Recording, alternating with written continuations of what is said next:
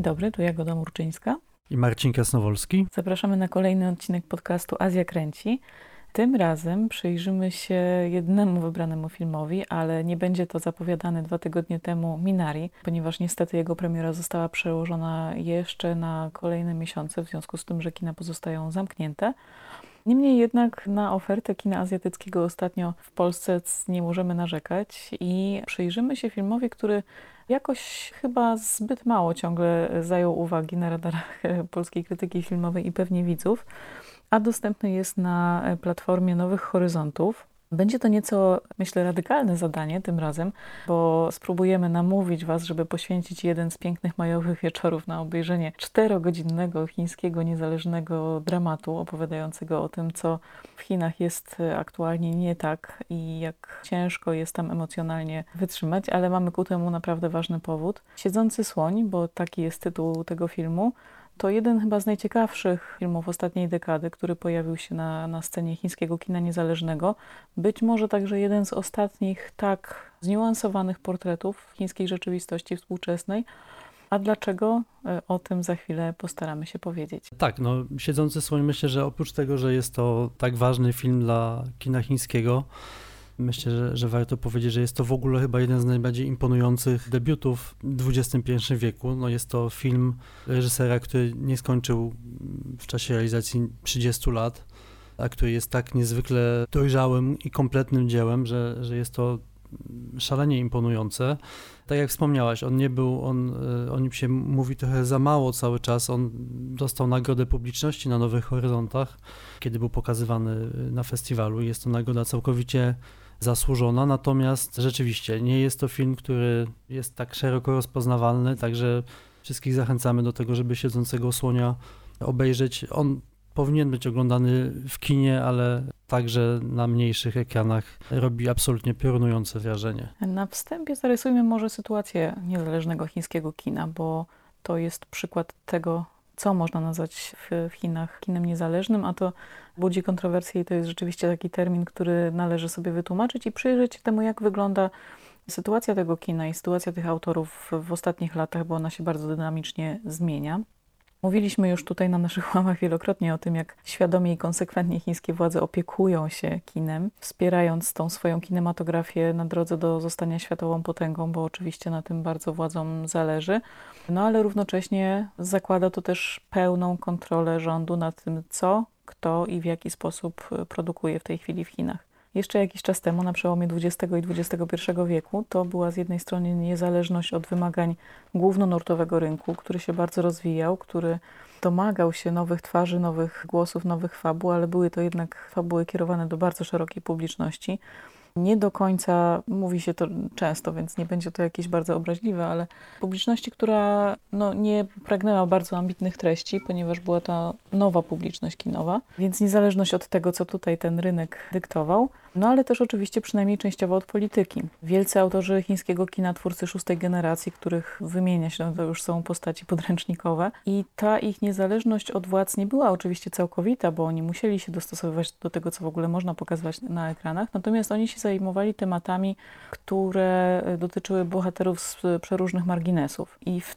takiej sytuacji oni nie krytykowali władzy wprost, ale pokazując różne trudne momenty w chińskiej rzeczywistości, sytuacje związane z konsekwencjami, jakie niósł ten błyskawiczny rozwój, z tymi osobami, które zostawały gdzieś na boku, na marginesie, czy po prostu historie ukazujące postaci, które miały jakoś w życiu mocno pod górkę, musiały sobie z tym poradzić. To był sposób na tworzenie tego autorskiego, radykalnego kina ale była też taka droga, która wychodziła jakby zupełnie w, w poprzek tego, czego władze oczekiwały. I to jest bardzo ciekawy moment. To były filmy tworzone zupełnie poza systemem, czyli poza władzą cenzorów, e, którzy na każdym z chińskich filmów muszą przybić tak zwany Dragon Seal, pieczątkę ze smokiem, którą widzimy na początku wszystkich chińskich filmów. I byli twórcy, którzy decydowali się w ogóle nie zgłaszać swoich filmów do tego e, procesu oceny. Oni oczywiście byli skazani na e, drogę pokazów absolutnie niekinową, bo tych filmów nie można było oficjalnie nigdzie pokazać. One trafiały takie specjalne seanse organizowane na kampusach uniwersyteckich, w obiegu galeryjnym. Te pokazy nigdy nie były nazywane pokazami filmów, tylko to były wystawy, czy nazywało się to pokazami audiowizualnymi. No przeróżne eufemizmy sobie twórcy tutaj wymyślali. W zamkniętych gronach, w jakichś klubach filmowych to oczywiście bardzo, bardzo niszowa dystrybucja. No ale ten drugi obieg e, rzeczywiście istniał i bardzo się rozwijał. Tak, no tutaj takim rozróżnieniem było to, że za te pokazy nie można było, one nie mogły być biletowane, nie można było na tych pokazach e, zarabiać, natomiast była możliwość cały czas pokazywania tych filmów i one pokazywały taką ciemną, można powiedzieć, undergroundową undergroundowy obraz Chin, tematy takie jak na przykład właśnie tematyka LGBT, były to dokumenty, fabuły o mniejszościach etnicznych w Chinach, a także po prostu filmy opisujące różne takie, można powiedzieć, poza mainstreamowe zjawiska życia codziennego. Tych filmów powstawało całkiem sporo i miały także swoje imprezy, na których były pokazywane, na, na przykład Festiwal Kina Niezależnego w Pekinie, który zakończył swój żywot w 2014 roku, czy Chiński Festiwal Filmów Niezależnych, który także został zamknięty na początku roku 2020. Wydaje mi się, że też jeszcze na przykład 5 lat temu mogliśmy mieć nadzieję, że, że rząd pozwala takim bardziej uznanym twórcom na to, żeby pokazywać ciemną stronę Chin, można powiedzieć. Myślę tutaj na przykład o, o filmach no chyba najważniejszego przedstawiciela szóstej generacji, czyli Jia Zhangke, który na przykład zrealizował znakomity film Dotyk grzechu. Był to film bardzo mocny w swojej wymowie i bardzo ostro pokazujący to, jak wielką cenę zapłaciły Chiny za to przyspieszenie ekonomiczne i przemiany społeczne. Był to film, który pokazywał, jak wiele w tym społeczeństwie jest zła, przemocy, frustracji i nierówności. Te filmy były bardzo chwalone na Zachodzie i jeździły na festiwale. Wydawało się, że, że komunistyczna partia Chin na te sukcesy właśnie festiwalowe będzie zezwalała, że będzie to jakiś wentyl bezpieczeństwa. Był taki też moment, gdzie władze wręcz miały taki program wspierania tego kina autorskiego niezależnego, bo zdawały sobie sprawę, że ci twórcy są takim nośnikiem tych chińskich wartości mimo wszystko na zagranicznych festiwalach i obecność tam, mimo tego, że Chiny są pokazywane może w nieco ciemniejszym świetle, chociaż często też te filmy były zrealizowane w taki sposób, że one opowiadały o przeszłości więc można było zawsze powiedzieć, że Chiny już tak nie wyglądają. Niemniej jednak poziom artystyczny tych filmów był na tyle wysoki i Chinom zależało na tym, żeby te filmy zdobywały nagrody na międzynarodowych festiwalach, zakładając, że i tak lokalnie nie obejrzy ich pewnie wielu widzów, natomiast sam prestiż nagród będzie świadczył o tym, że Chiny podbijają świat i te filmy, mimo tego, że w jakiś tam sposób krytyczne były nośnikiem tej soft power której w ogóle cały przemysł filmowy chiński ma służyć. E, co ciekawe, bo mówimy właśnie cały czas o tych dwóch nurtach, tak, o tym całkiem niezależnym kinie, którego obieg był podskórny i tym, które trafiało na zagraniczne festiwale. Co ciekawe, te filmy całkowicie niezależne, one bardzo rzadko pojawiały się w ogóle gdziekolwiek za granicą, ale zdarzało się tak. My sami pokazywaliśmy na pięciu smakach film Ai Weiwei na przykład, który był, musiał być przemycony przez granicę, ponieważ nie wolno go było w żaden inny sposób pokazać więc one trafiały. Natomiast teraz, całkiem niedawno, powstała inicjatywa Uniwersytetu w Newcastle i to jest coś, na co bardzo chcę zwrócić Państwa uwagę, bo ja sama cały czas się nie mogę otrząsnąć z wrażenia, że coś takiego powstaje. Tam powstał projekt badawczy, który ma na celu przywrócenie tych najbardziej niezależnych chińskich filmów do archiwu, bo to jest kilkaset, co najmniej kilkaset tytułów, które w ogóle nigdzie nie figurują w, w oficjalnych rejestrach chińskiej kinematografii. I oni stopniowo poprzez własne kontakty, poprzez diasporę chińską, która i artystów, którzy w tej chwili już mieszkają na zachodzie, zdobywają te filmy i będą je upubliczniać. One są już, już kilka tytułów jest dostępnych na YouTubie. Chinese Independent Film Archive to jest coś, czego należy szukać i bardzo polecam, bo to rzeczywiście jest projekt, który ma się ukończyć. To jest taki czteroletni projekt, więc on tak naprawdę dopiero w 2019 roku się zaczął, w 2023 ma się skończyć ten jego etap, który trwa teraz. Natomiast już można tam znaleźć rozmowy z tymi twórcami, przeróżne takie wspomnienia ich związane z, z tym działaniem rynku niezależnego i pojedyncze tytuły fabularne i dokumentalne, które można eksplorować. No jest to naprawdę, to jest perełka i to jest coś, co po prostu od stycznia tego roku powoli trafia do sieci i jest to bardzo fascynujący proces, bardzo, bardzo polecam. Tak, no jeszcze warto zwrócić uwagę na to, mówiąc o tym chińskim kinie ostatnich lat i także temat, który w jakiś sposób wiąże się z siedzącym słoniem, to to, że mimo narastającej cenzury, o tym też już wspominaliśmy e, w podcaście chyba nie jest, no nastąpił niezwykły rozwój tego kina, można powiedzieć, kryminalnego, kina noir. Mimo cenzury chińscy twórcy byli w stanie stosując różne sztuczki, różne wybiegi, opowiadać o, o Chinach, pokazując stopień skorumpowania tego kraju, jego problemy, a także opowiadając naprawdę fascynujące historie kryminalne, do tego stopnia, że to właśnie w Chinach no, ten nurt kina noir tak naprawdę był najlepszy, najmocniejszy. Filmy takie jak Czarny Węgiel, Kuchy Lód, od tego chyba cały ten nurt się zaczął. Później Trumna w górach, Jezioro Dzikich Gęsi, o, nie tak dawno przepiękny film Czysty Interes, pokazywaliśmy na pięciu smakach. No to, to są filmy oczywiście, których akcja była albo przenoszona w przeszłość, albo wyprowadzona do jakichś fikcyjnych miejsc, ale no tak naprawdę opowiadały o współczesnych Chinach. To, co mówisz, jest właśnie bardzo ciekawe, bo Rzeczywiście widać taki zwrot w tym chińskim kinie niezależnym, że o ile w latach 90., na początku lat 2000 ta produkcja była rzeczywiście bardzo niedoskonała technicznie, taka chropowata i też taka dość realistyczna w konwencji, to ostatnia dekada przyniosła ogromny rozwój realizacyjny. Te, te filmy mają genialne zdjęcia, muzyka, tam już jest wszystko tak skomponowane, że po prostu te filmy porywają, także formalnie. E, a z drugiej strony te scenariusze są bardzo błyskotliwe, pokazują Chiny z jednej strony jako kraj trudny i jest tam absolutnie krytyka tego, co tam się dzieje, ale też jako kraj absolutnie fascynujący, te przemiany, które tam się dzieją, różnorodność tego społeczeństwa, złożoność problemów, z jakimi się to społeczeństwo mierzy. To są procesy, które tych twórców poruszają też bardzo osobiście i widać, że nie są to tylko takie to, co możemy znaleźć w głównym nurcie, czyli tylko takie bardzo proste, biało-czarne rozpisanie relacji między bohaterami, proste rozpisanie dobra i zła, ale są to filmy bardzo zniuansowane, bardzo ciekawe. Oprócz tych filmów, które wymieniłeś, to warto wspomnieć o takich tytułach jak Anioły ubierają się na biało, Vivian czy Kronika czułości, Yang Ming Ming, Siostra, to takie filmy, które bardzo w ciekawy sposób poruszają tematykę kobiecą i to, w jaki sposób kobiety funkcjonują w tym nowym chińskim społeczeństwie.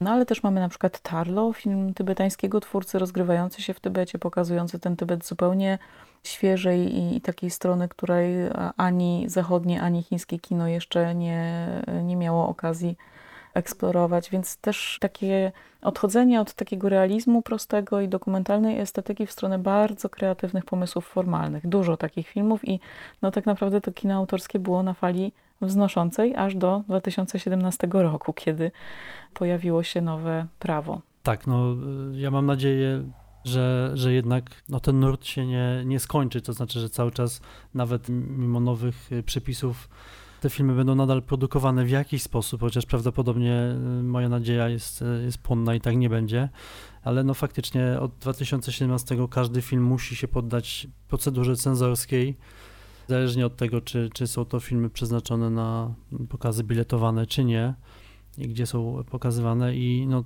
to tak naprawdę zamyka drogę do, do wielu tematów i niestety wielu kreatywnych twórców ten ferment twórczy po prostu został w jakiś sposób zduszony i to jest szalenie przykre. My na przykład pokazywaliśmy jeszcze na ostatnich pięciu smakach znakomity film Ząb Mądrości. Pytanie, czy będziemy mieli w czym wybierać w kolejnych latach, bo to wcale nie jest takie pewne. Na razie te filmy się pojawiają, ale faktycznie widać, że jest coś, coś się zmienia te, te ograniczenia związane z wymogiem e, przedstawiania do cenzury także tych filmów, które wędrują na zagraniczne festiwale, to jednak sporo utrudnia, bo czasami zdarzało się tak, że na przykład film gdzieś szedł do Berlina czy do Cannes i dopiero jak tam został pokazany i wzbudził euforię, no to już trochę trzeba było go pokazać też lokalnie. Tak było zresztą na przykład z Aniołami, które ubierają się na biało, bo film opowiada o e, przemocy seksualnej, i on uległ takiej innej metodzie regulowania rynku, jaką stosują władze, to znaczy miał bardzo, bardzo niewielki obiekt. To było dosłownie kilka ekranów, które on dostał do dyspozycji i filmu nie zakazano, ale równocześnie próbowano, no tak się dzieje z tymi filmami, że one gdzieś tam trafiają do bardzo niszowych kin i są grane w takich godzinach, że ogląda je bardzo mała widownia, natomiast ponieważ ten film dostał nagrody na międzynarodowych festiwalach, publiczność chińska upomniała się, powstawały petycje, żeby ten film był szerzej dostępny, żeby lokalne kina go wyświetlały, zrobił się taki duży ruch społeczny po to, żeby, żeby o tym filmie można było się wypowiadać i można go było oglądać także w samych Chinach, więc to jest coraz trudniejsze. Niemniej jednak te, te filmy ciągle powstają i my tu często podajemy różne statystyki i mimo wszystko Chiny są ogromnym krajem i ogromna ilość osób chce robić te filmy i wierzy w to, że się będzie dało to robić. Znalazłam statystyki mówiące o przyjęciach do pekińskiej szkoły filmowej, którą kończyło wielu z tych najważniejszych twórców kina niezależnego, kina autorskiego. W 2019 roku pobiła ta uczelnia kolejny rekord frekwencyjny, jeśli chodzi o ilość osób aplikujących na miejsca na wydziałach związanych z filmem. Do tej szkoły filmowej zdawało 60 tysięcy osób na nieco ponad 500 miejsc. Czyli to jest szkoła filmowa, która ma chyba jeden z naj, takich bardziej ostrych odsetków. Tam zdaje się, zdaje, dostaje się około pół promila aplikujących. Najwięcej to oczywiście y, aplikuje osób na wydział aktorski, bo to jest ten wydział, który generuje te największe sławy chińskiego kina. No i to jest oczywiście ten glamour, który y, jest w stanie zawrócić w głowie wielu młodym ludziom. Ale wciąż no, wydział reżyserski jest uznawany za jeden z najbardziej prestiżowych. Tam też pojawiają się wykładowcy z całego świata. Między innymi Belatar, który był przez jakiś czas mentorem głównego bohatera naszego dzisiejszego odcinka, który właśnie tą uczelnię ukończył. Jest więc nadzieja, bo widać, że ten no, kino nie umiera. Ja jestem jednak głębokiej wiary w to, że, że twórcy są w stanie kreatywnie obchodzić przeróżne e, ograniczenia. No ale tak, wróćmy do filmu odcinka, czyli do siedzącego e, słonia. Tak, jego reżyserem jest Hubo, twórca, który urodził się w roku 1988, ukończył Wydział Reżyserii w Pekińskiej Szkole Filmowej. Zanim przystąpił do realizacji Siedzącego Słonia, zrealizował trzy krótkie metraże, a także y, napisał dwa tomy opowiadań, także był artystą bardzo zapracowanym i bardzo wszechstronnym. Jego krótkie filmy dostępne są y, w sieci. Na przykład Człowiek w studni jest do znalezienia zupełnie legalnie na YouTubie, także polecam, bo to pokazuje, z czego narodził się siedzący słoń. Hubo od samego początku był zdolnym studentem, tak jak wspomniałaś, zwrócił uwagę no, wielkiego mistrza Belitara, który się nim e, zaopiekował. Hubo nazwał go swoim ojcem chrzestnym i to właśnie Belatar zapowiadał siedzącego słonia na festiwalu w Toronto już po śmierci reżysera Belatar był wyraźnie tym wydarzeniem, tym faktem załamany w bardzo osobisty, w bardzo poruszający sposób. Pożegnał się z, z Hubo, mówiąc, że świat stracił no, wybitnego artystę i trudno się z nim e, nie zgodzić. Siedzący Słoń powstał na, na podstawie opowiadania Hubo i e, no, zdjęcia realizowano na wiosnę roku 2017. Parę miesięcy później reżyser popełnił samobójstwo, jeszcze przed premierą tego filmu i przed jego tak naprawdę triumfalnym pochodem po różnych festiwalach, gdzie zrobił wielkie wrażenie. Co ciekawe, ten film był finansowany przez studio Dongchan, które należy do Wanga Sashuaya, czyli jednego z pierwszych twórców chińskich, o których mówi się, że, że byli twórcami niezależnymi. Ostatnio zrealizował na przykład znakomity film Żegnaj mój synu, który no, również zdobył wiele nagród na festiwalach międzynarodowych. Jednakże między tymi artystami, znaczy, no tak, między tymi artystami e, doszło do, do nieporozumienia.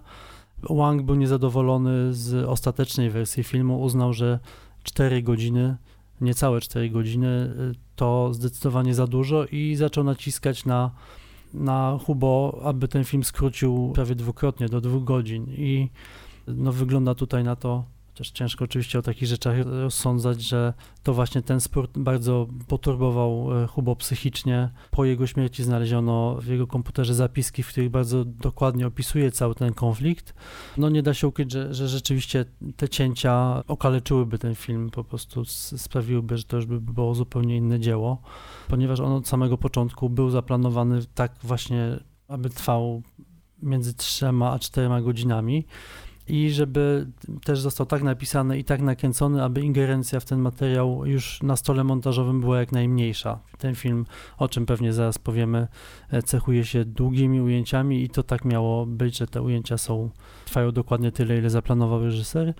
Po śmierci Hubo Wang przekazał prawa do filmu rodzicom reżysera. Zdaje się też, że usunął w ogóle nazwę swojego, swojej wytwórni z napisów końcowych, a rodzice wypuścili ten film no, dokładnie w takim stanie, w jakim miał być, czyli jest to seans, który trwa 3 godziny i 50 minut. Można więc tutaj założyć, że, że no, śmierć Hubo w jakiś sposób uratowała ten 4-godzinną wersję filmu. Trzeba przy tym zaznaczyć, że jest to film na tyle gęsty, że nie ma tam jakichś dłuży, czy nie, nie ma wrażenia, że jakieś wątki są niepotrzebne, bo one układają się w jakąś niesamowicie precyzyjną strukturę i opowiadają o bardzo różnych drogach naszych bohaterów. A cała akcja filmu rozgrywa się na północy Chin, w Shijiazhuang i e, to takie industrialne, górnicze tereny, jeszcze niedawno kwitł tam przemysł związany z wydobyciem węgla, który teraz ma e, spore problemy, ale to nie jedyny kłopot e, tego regionu, bo jest to też jedno z najbardziej zanieczyszczonych miast świata. Jest tam ogromny smog. Film bardzo doskonale to ogrywa też wizualnie. Hubo wybrał też ten region dlatego, że chciał e, nasycić swój obraz taką depresyjną atmosferą, to brudne powietrze, które zresztą wcale nie jest niczym niecodziennym także w Pekinie, jest dla niego ważnym kontekstem i dopowiada pewną nie tylko taką emocjonalną atmosferę, ale też jest bardzo ważnym elementem sytuacji, która dzieje się na ekranie. No jeśli chodzi o takie detale techniczne, to nie do końca mu się udało to, bo ten, kiedy zdjęcia były realizowane w Chinach, akurat trwało święto, które sprawiło, że zakłady stanęły na jakiś czas, więc nie było tego, tego, tej industrialnej aury, którą on sobie założył. Pogoda nie dopisywała, ale zdjęcia realizowane były rano przed zachodem słońca, w takich momentach, kiedy można było osiągnąć właśnie taki efekt tego światła i tego cienia, na którym zależało reżyserowi.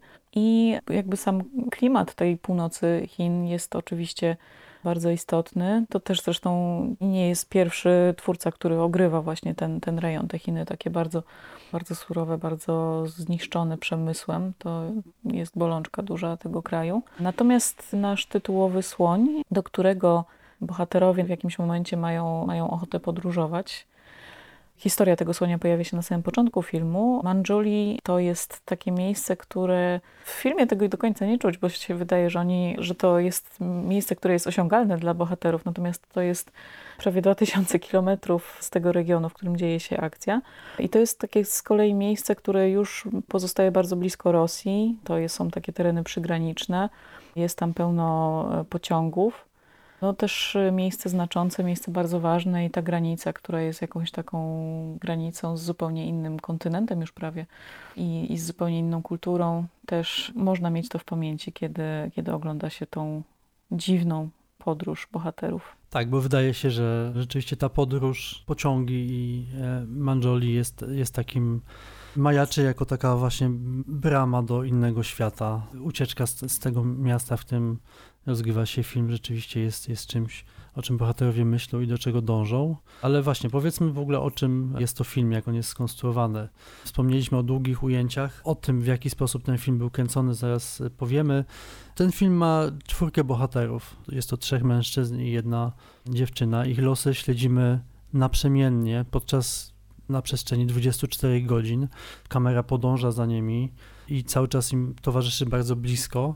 Są to bohaterowie, którzy żyją w bardzo trudnej rzeczywistości. Jak wspomniałaś, to miasto zanieczyszczone i z brudnym powietrzem i klaustrofobicznymi lokacjami. I tutaj świetnie oddaje, można powiedzieć, stan ich ducha.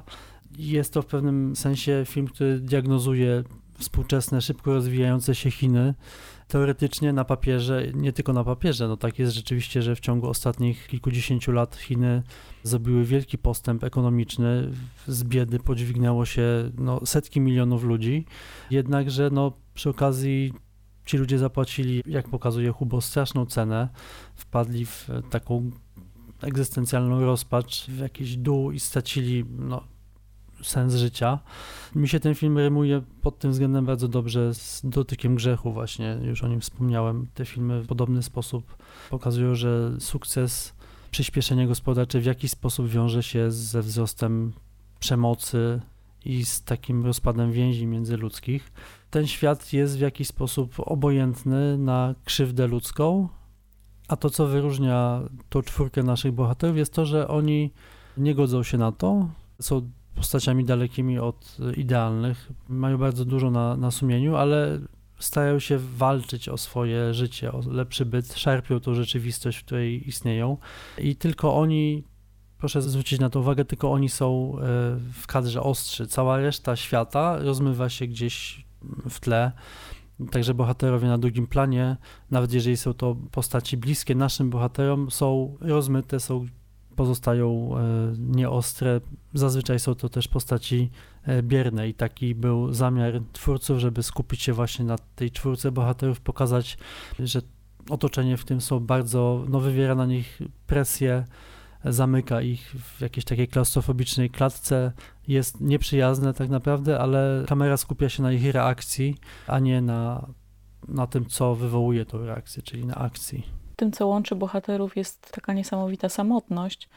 Socjologowie często piszą o chińskim społeczeństwie jako takim e, społeczeństwie chłodnym emocjonalnie, co jest może taką tezą dość na, na wyrost, bo jest to jednak społeczeństwo niesamowicie złożone, ale na pewno jest taki paradoks w tych e, chińskich więziach międzypokoleniowych, bo ten film też o tym opowiada, o tym niesamowitym rozłamie między pokoleniami i tym, że tak naprawdę te pokolenia nie są w stanie się ze sobą absolutnie nawet nie tyle dogadać, co w ogóle spotkać na, w jakiejś rozmowie.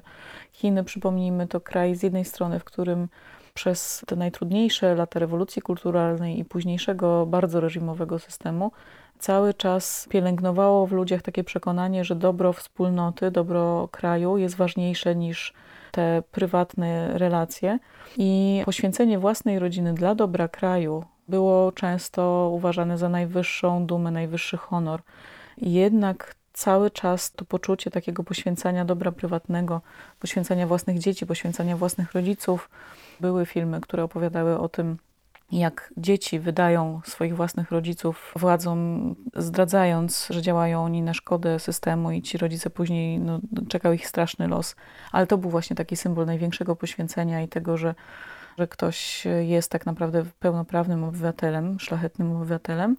Z drugiej strony jednak wciąż żywe konfucjańskie wartości, które tą rodzinę każą pielęgnować, stawiać na piedestale, opiekować się starszymi osobami, zwłaszcza ten, no, ta powinność to jest coś, co w chińskiej kulturze od tysiącleci jest, jest pielęgnowane, więc tutaj ten dysonans bardzo duży, co wychodzi między innymi w tym wątku starszego mężczyzny, którego syn e, chce oddać do domu opieki ale też to, co mówisz o właśnie tym szybkim rozwoju, że nagle w ciągu jednego pokolenia część osób przeskoczyła tak naprawdę kilka klas społecznych i ich poziom życia i ich horyzonty są diametralnie inne niż to, które ma pokolenie ich rodziców. Mamy też oczywiście w Chinach tą sytuację z rodzicami, którzy emigrują do dużych miast, zostawiając swoje dzieci tam, gdzie mieszkają. Też sporo filmów niezależnych na ten temat się wypowiada te porzucone dzieci, których czasami są pełne, to są całe miasta tych porzuconych dzieci, które żyją ze swoimi dziadkami, nie widząc swoich rodziców w zasadzie nigdy. I to niestety się przenosi na kolejne pokolenia, które reprodukują ten, ten model. Ta międzypokoleniowa więź jest bardzo, bardzo zaburzona i nawet jeżeli reżyser nie wpowiada o tym wprost, to jest to bardzo ważny element tego filmu, który, o, o którym warto pamiętać e, oglądając go. Tak, no tak jak mówisz, to jest jeden z najważniejszych wątków filmu. On jest rzeczywiście bardzo subtelnie zarysowany i trzeba się skupić, żeby go wyłapać, ale na przykład no jest taka scena Weibu, czyli główny bohater, ten uczeń, który wpada w poważne tarapaty, kiedy zrzuca ze schodów w szkole brutalnego kolegę ze szkoły. On w pewnym momencie wyciąga z zapazuchy pałkę, którą mówi, że jego ojciec wykorzystywał do przesłuchań i że ta pałka ma taką cechę, że nie zostawia śladów na, na ciele osoby pobitej. I to jest właściwie jedyny łącznik między nim a jego ojcem. Jest to mocno szokująca scena. To, co jest ciekawe, jeżeli chodzi o to, w jaki sposób Hubo myślał o swoich postaciach, jest ich czwórka i on rozpisał rolę czterech postaci, myśląc e, o nich jako o instrumentach w klasycznym kwartecie smyczkowym. I tutaj najmłodsze pokolenie, czyli Wei Bu i jego koleżanka Huang Ling, to pierwsze i drugie skrzypce, Potem mamy postać tego gangstera, takiego drobnego gangstera, który już chyba jest przedstawicielem kolejnego pokolenia, czyli pokolenia średniego i on jest tutaj altówką. No i mamy rolę tego właśnie starszego pana, któremu syn tłumaczy, że powinien udać się do domu starców i on jest w tym kwartecie wiolonczelą e, i warto śledzić to, w jaki sposób te postaci dopełniają się w fabule tego filmu, jak one są rozpisane. Warto zwracać uwagę też na to, w jaki sposób wątki tych postaci są ze sobą splatane. To znaczy, przechodzimy od postaci do postaci po prostu za pomocą ostrego cięcia. Czasami oni się mijają, pojawiają się wspólnie w kadrze, wymieniają się. To jest niezwykle ciekawie zrobione. I też mam takie poczucie, że ani w jednym momencie Kubo nie daje się ponieść takiej chęci jakiegoś efekciarstwa i takiego po prostu technicznej, można powiedzieć, sztuczki. Cały ten film jest zrealizowany bardzo na chłodno i bardzo przemyślany. Widać tutaj, że jest to niezwykle, znaczy on może z pozoru wydaje się nieskomplikowany, bo tak naprawdę w tym filmie nie ma scen, nie ma efektów specjalnych, nie ma bardzo takich rozbudowanych układów czy scen wymagających dużej ilości aktorów, natomiast on jest niezwykle precyzyjnie rozpisany i realizatorsko bardzo precyzyjnie nakręcony. Wspomniałaś o tym, że zdjęcia do filmu trwały zaledwie 3-4 godziny dziennie, bo takie były warunki atmosferyczne.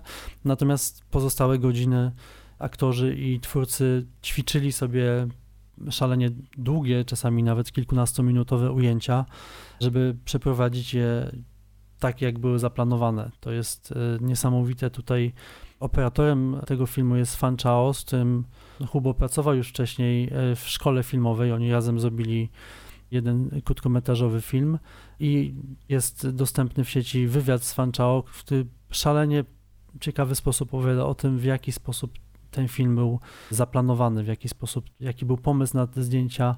Także no jest to niesamowity naprawdę niesamowite osiągnięcie, które sprawiło, że przez te 4 godziny tak naprawdę zanurzamy się w świecie tej rzeczywistości chińskiej, w jakiś sposób wsiąkamy w nią i odczuwamy ten smog, to nieprzyjazne otoczenie. Jeśli chodzi o styl wizualny tego filmu, to z jednej strony te długie ujęcia, bardzo takie spłowiałe, ciemne barwy. W zasadzie to wszystko się rozgrywa, w, no nie jest czarno-białe, ale rozgrywa się w jakiejś takiej e, bardzo monochromatycznej skali szarości. Wszystko w zastanym oświetleniu. Nie, ten smog nie był tutaj bez przyczyny. I to z jednej strony odsyła nas do estetyki Belitara, który rzeczywiście no, nie, niewątpliwie pojawia się tu jako odniesienie, ale też do tego stylu dokumentalnego, o którym wspominałam na samym początku, do tego stylu dokumentalnego filmowców z lat 90., z początku lat 2000 tego rodzaju bardzo surowego portretowania rzeczywistości który ma nas zaprowadzić w sam środek tego, co się dzieje, ma nas zaprowadzić bardzo blisko do tych bohaterów, których oglądamy na ekranie. Przy czym to jest oczywiście jakieś nawiązanie, jakieś odniesienie, ale równocześnie pójście krok dalej, bo e, mamy tutaj i taką kryminalną intrygę, która się pojawia, i takich bohaterów, których znamy już z tego nowszego kina niezależnego chińskiego, ale też wątek jakiegoś realizmu magicznego. I ten film, tak jak mówisz, on jest niesamowicie pesymistyczny. Jest tam bardzo dużo desperacji, ale to też nie jest tak, że ten film jest wygrany na jednej nucie. Jednak siła, jaką mają ci bohaterowie, jak oni są bardzo skomplikowani i bardzo tak naprawdę niejednoznaczni. Całe ostatnie sekwencje filmu, o których nie będziemy teraz oczywiście zbyt wiele mówić, ale które prowadzą nas w jakąś stronę nieoczekiwaną i bardzo, bardzo fascynującą.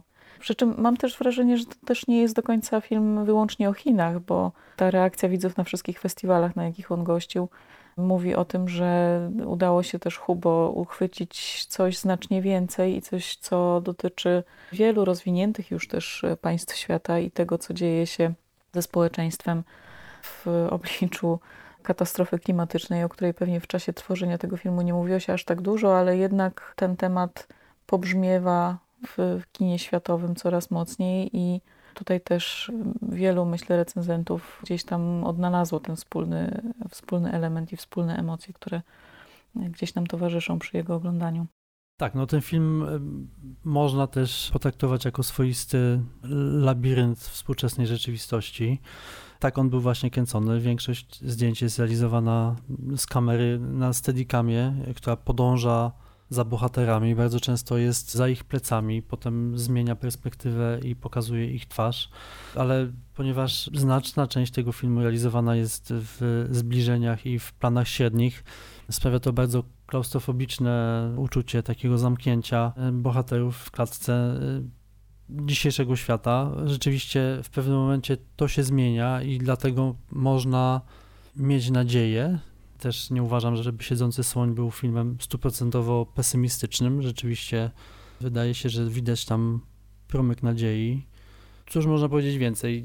Powiem raz jeszcze, dla mnie jest to jeden z najbardziej niesamowitych debiutów XXI wieku. Widziałem Siedzącego Słonia już parokrotnie jest to film, który zupełnie się nie nudzi. Można go oglądać w całości, można go oglądać fragmentami, dlatego że wejście w ten świat jest, jest niesamowite. Jak na debiutującego reżysera udało mu się we mnie e, wywołać emocje, które bardzo rzadko się udaje w kinie wywołać. W jakiś sposób zrealizowanie tak długiego filmu i pokazanie. Y, oczywiście nie jest to film, który w czasie 1 do 1 opowiada o Dniu Bohaterów.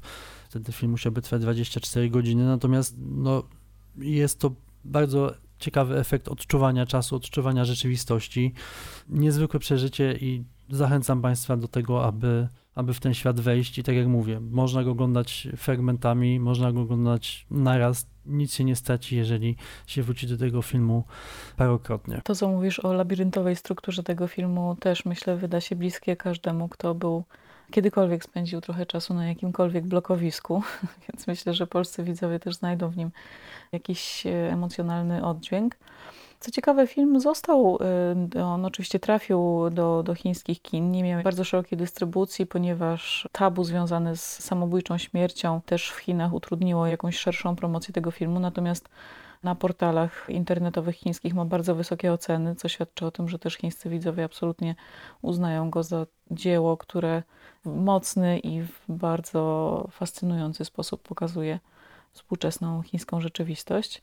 Serdecznie polecamy Siedzącego Słonia na platformie Nowych Horyzontów, a w Azja Kręci za dwa tygodnie porozmawiamy o zupełnie innym, choć równie fascynującym e, twórcy. Sion Sono, to jemu będzie poświęcone kolejne kilka tygodni na platformie Pięć Smaków Domu. Twórca, który w mojej prywatnej liście najlepszych reżyserów świata zajmuje bardzo, bardzo wysokie miejsce twórca, który miesza ze sobą awangardę i e, traszowe filmy z lat 70., który odwołuje się do e, listu do Koryntian, równie swobodnie co do e, filmów Johna Woo i japońskiego anime. Pokazujemy kilka filmów Siona Sono, które uważamy za takie najlepiej prezentujące szeroką rozpiętość jego twórczości. Będziemy o nim rozmawiać, będziemy pokazywać różne niuanse, które się za nimi kryją, będziemy polecać. Także serdecznie zapraszamy na kolejny odcinek za dwa tygodnie. Mamy też wielką prośbę do wszystkich naszych słuchaczy. Jeżeli lubicie Azja Kęci, jeżeli słuchacie Azja Kęci, będziemy bardzo wdzięczni, jeżeli zasubskrybujecie nasz kanał w aplikacji Spotify. Pomoże nam to lepiej się tam pozycjonować, dzięki czemu nasz podcast trafi do większej ilości słuchaczy. Z góry bardzo dziękujemy. Dziękujemy i do usłyszenia. Do usłyszenia.